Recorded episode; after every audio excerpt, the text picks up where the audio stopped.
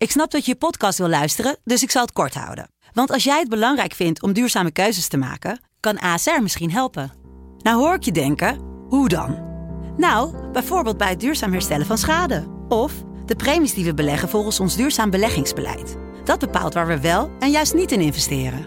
Wil je meer weten over welke duurzame keuzes ASR maakt? Ga dan naar asr.nl/slash duurzame keuzes. ASR doet het.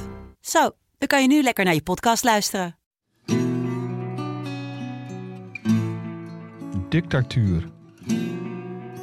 De kreet dictatuur klinkt ook in ons gezin steeds luider.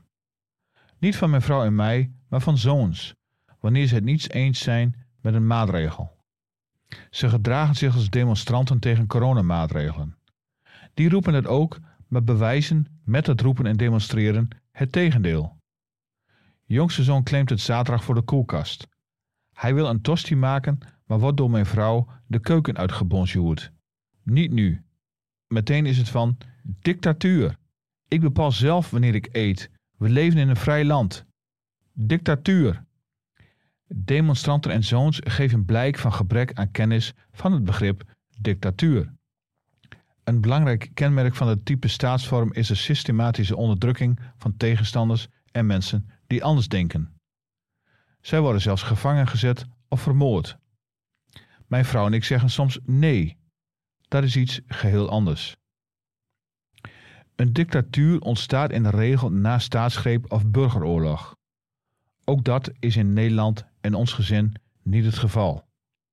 Mijn vrouw en ik waren er gewoon al. Wij hollen de structuur van de bestaande samenleving evenmin uit zoals dictators. Ouders houden die juist in stand. Alleenheersers hebben ook moeite met opvolging. Onze zoons zijn onze opvolging.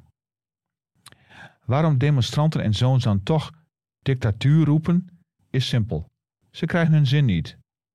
En soms krijgen ze het niet omdat het beter is voor hen of voor het algemeen belang.